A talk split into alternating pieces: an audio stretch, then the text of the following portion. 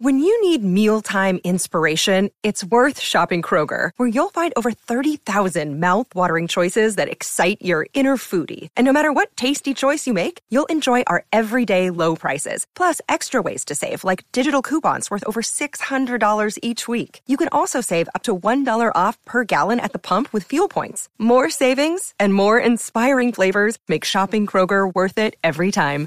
Kroger, fresh for everyone. Fuel restrictions apply.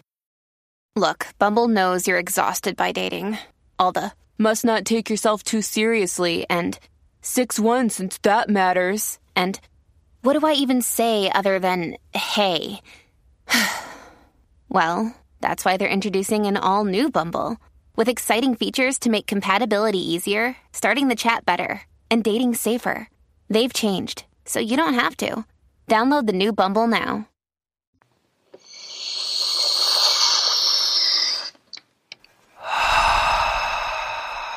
Hi. Theory.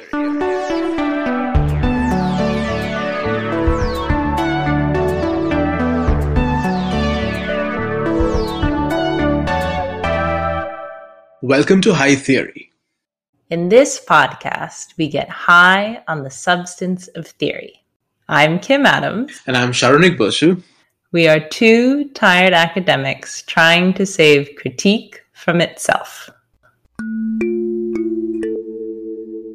This fall, High Theory is participating in the Humanities Podcasting Symposium, organized by the Humanities Podcast Network. If you are a podcaster or avid listener, we invite you to contribute too. We are looking for presentations on podcasting in the humanities in all shapes and forms, on audiences, teaching, learning, equity, accessibility, knowledge production, and everything else. The symposium will be held entirely virtually on October 15 and 16, 2021. Find details about the Humanities Podcast Network, as well as our full call for contributors for the symposium at humanitiespodnetwork.org. That's humanitiespodnetwork.org.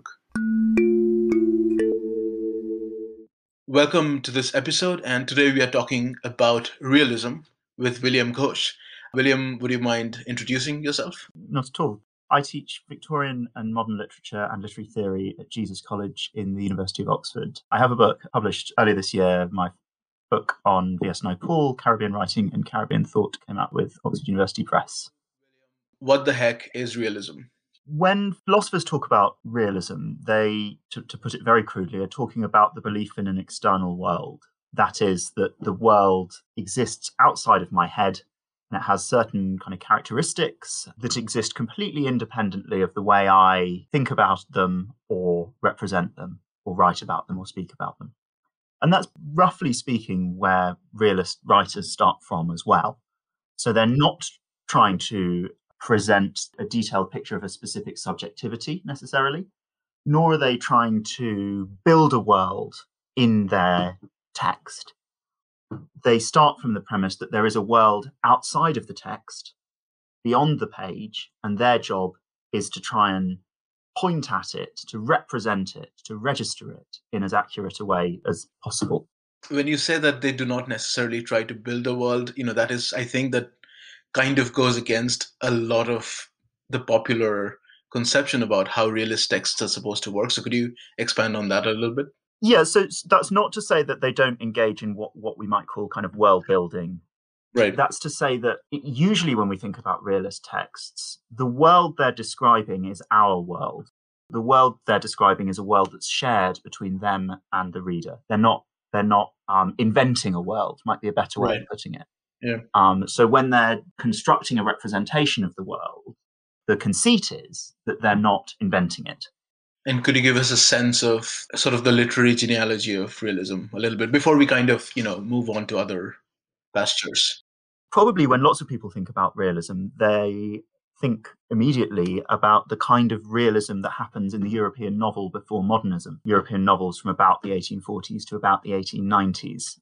Um, and we might think about that as realism with a big R, a moment in the history of writing where that ideal of realism was motivating lots of writers and particular generic techniques began to kind of crystallize.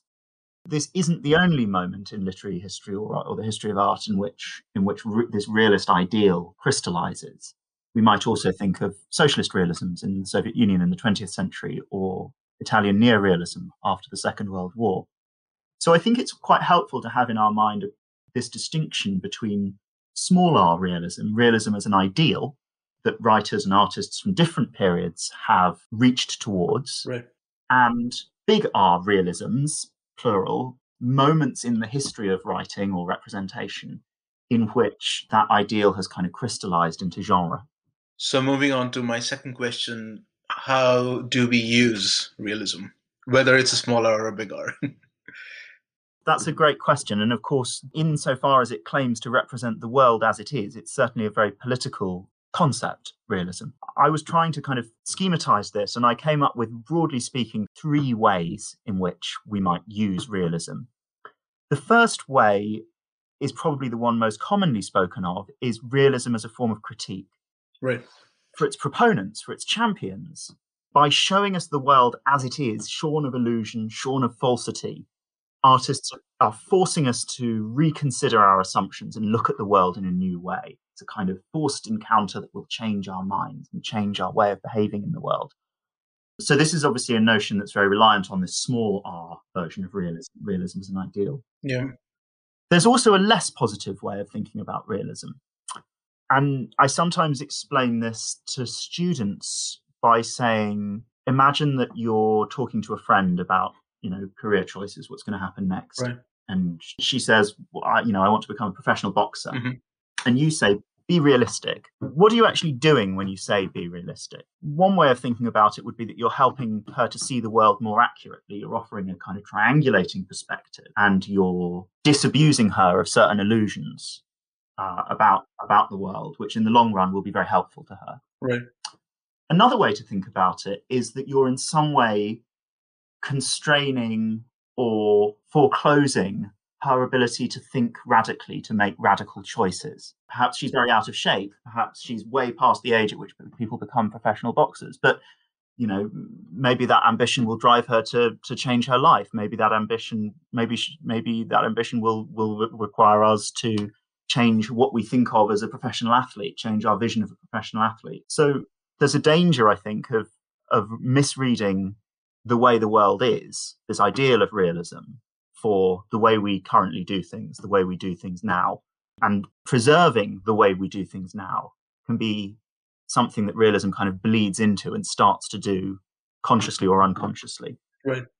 The third use of realism that it's worth pausing on is totality or thinking about totalities. And, and, I, and I pause on this because it's been a particularly important and influential way of thinking about the work of realism in the 20th century particularly for, for Marxist critics. Right. And, and that's the idea that in attempting to move beyond individual subjectivity, in attempting to triangulate different perspectives and to respond to the kind of hard stuff of the world, realism allows us to see and represent complex systems and the interrelationship between people and diff- people and things, so different different classes, capital, labor, and so on, and to see things like class conflict or commodity for what it really is. So, so I'd say those would be three kind of key ways: realism as critique, realism as in some way uh, tacitly conservative, and realism as a, as a way of accessing or thinking about totality. So, what I'm thinking is, you know, in your second usage, let's say, uh, mm. the way in which you kind of look at the conservatism of realism and the way in which it realism or being realistic becomes a way to entrap the category of imagination.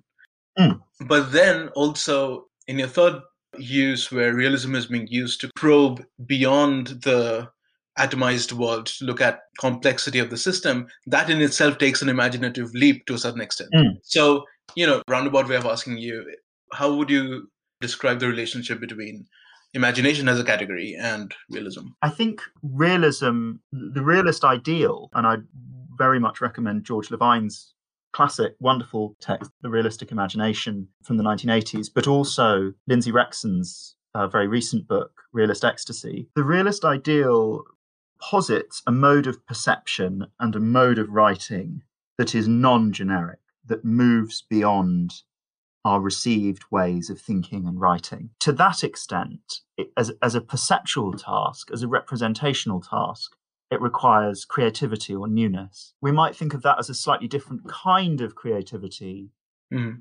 to the kind of visionary creativity that certain, for example, romantic artists or artists that work today in fantasy genres would celebrate and would promote. Perhaps slightly more kind of analytic but I think there is a creativity to it nonetheless. Yeah. It's interesting because, you know, we started this conversation by talking about world building, and it seems that a lot of, you know, world building, of course, is one of the core ideas in, in fantasy.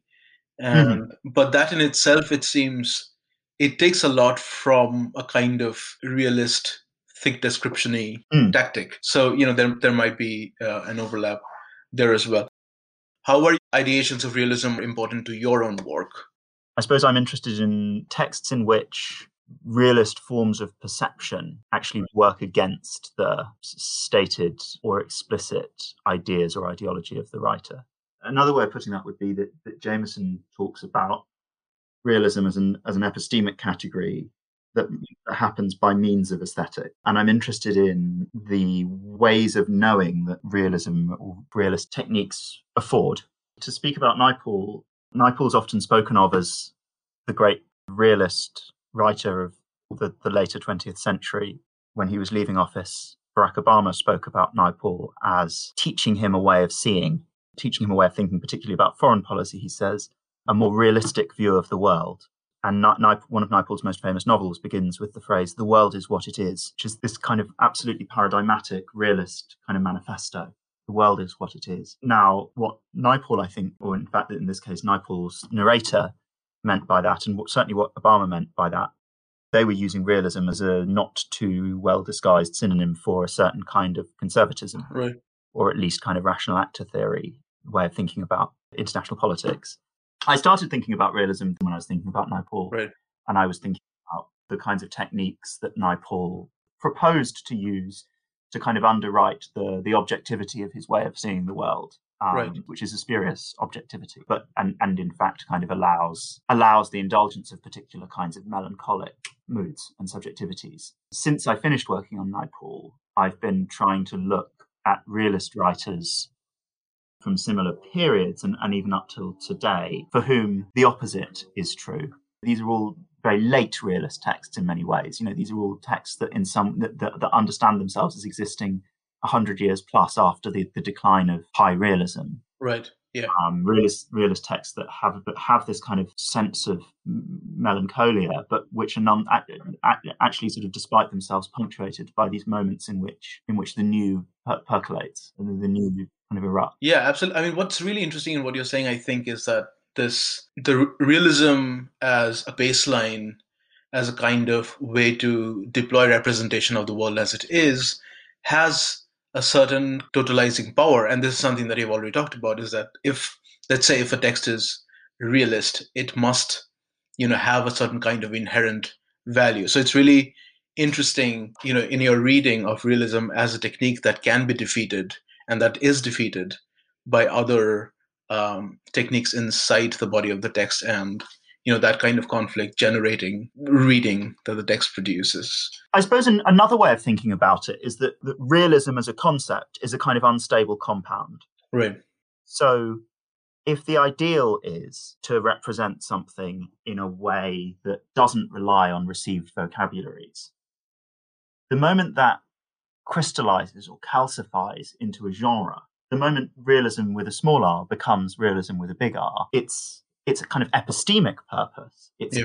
purchase, its ability to, to see and know in a new way has gone. And that's something that Naipaul was very perceptive about. He, he talks, he says, every literary form is always getting to the end of what it can do. What's what's very interesting about the realist text are can be those moments in which we see this the, the kind of the openness, the expansiveness yeah. of small r realism, just right. beginning to penetrate through and poke through and disturb what have become quite kind of staid norms of big R realism. So I'm thinking about a book like Virginie Despentes, Vernon Subutex, a, a great kind of Balzacian map of Paris published published uh, in in the first half of the last decade. Right. Um, which, on the one hand, was this kind of very melancholic rehearsal of Balzac um, and a very deeply kind of melancholic, belated look at a kind of gutted, empty Paris after many, many decades after the, the, the era of, of kind of radical politics right. and, and, political possibility was over. And yet at the same time punctuating through that. So if, if you like, it's this kind of it's a kind of melancholic, almost parodic rehearsal of big R realism. And yet at the same time kind of puncturing through that are these moments when the kind of received categories of what might be taken to be radical politics by this now rather aging generation are kind of punctured and overturned. There's a wonderful example where one of the characters has a daughter who becomes a very devout Muslim, and there's a, a this moment of recognition where this this kind of aged, aging uh, kind of radical says, "Gosh, that's actually the way that that's that's that's the way in which you stick your finger up to the world nowadays. You know, that, that, that, that, that's what radicalism looks like nowadays. That's what refusal looks like nowadays. And it's this moment of wonderful kind of recognition, a, a, moment of expansion. And so, so that's the kind of thing I'm talking about. So, you know, on that note of the newness and futurity inherent in a literary genre that smaller realism promises, let me ask you my third question, which is how will realism save the world? Um, so, so it, it probably won't. um, That's a valid answer in this podcast. Personally, I'm a realist, but I'm also an idealist about realism. So, I think it's very difficult. I think it's very rare. And I think a, a, lot of the time, maybe most of the time, when we tell ourselves we're being realistic or we're representing something in a realistic way, we're actually being pragmatic at best or at worst kind of cleaving to our received ways of thinking. I think that critique is very valid and is, you know, very often true. But I think there are moments when eh, the recalcitrant resistance of the world to our ways of thinking about it, conceptual schemes, kind of can be felt and can be discerned. And at these moments, our ways of thinking can be expanded and disturbed. I suppose I'd say that I think the great works of realism with a small r. So those, and, and by that I don't mean the kind of canonical works of big R realism necessarily, right. though some of them are great works of small r realism. But the, the, the, works of realism that I most value or that I think are most interesting are those which register in, in some way this disturbance, this sense of a mind or a representational scheme rupturing and expanding in front of our eyes. Uh, and I think that's one of the most powerful and transformative things that can happen in literature and that reading literature can, can provoke in it. Just to end this, can you give us like a mini reading list for the, these kinds of texts? I can. Um, so as I say, I think that, that an, a, a, text that I've been thinking a huge amount about recently is is Virginie Despentes, uh, Vernon Subutex. A writer who I've been thinking a lot about in this regard recently also is the Haitian writer Marie Vieux-Chauvet. There are elements of this kind of thinking in Hilary Mantel. Yeah. And someone I'm a huge devotee of, a kind of weird British realist in this tradition, is Penelope Fitzgerald. Uh, I think Penelope Fitzgerald's book, The Beginning of Spring, is uh, a, a, breathtaking example of this kind of thinking. Brilliant. Thank you so much, Will, for coming to High Theory and talking to us about realism. Uh, it was wonderful to have you. Thank you very much for asking me. And thank you for listening to High Theory.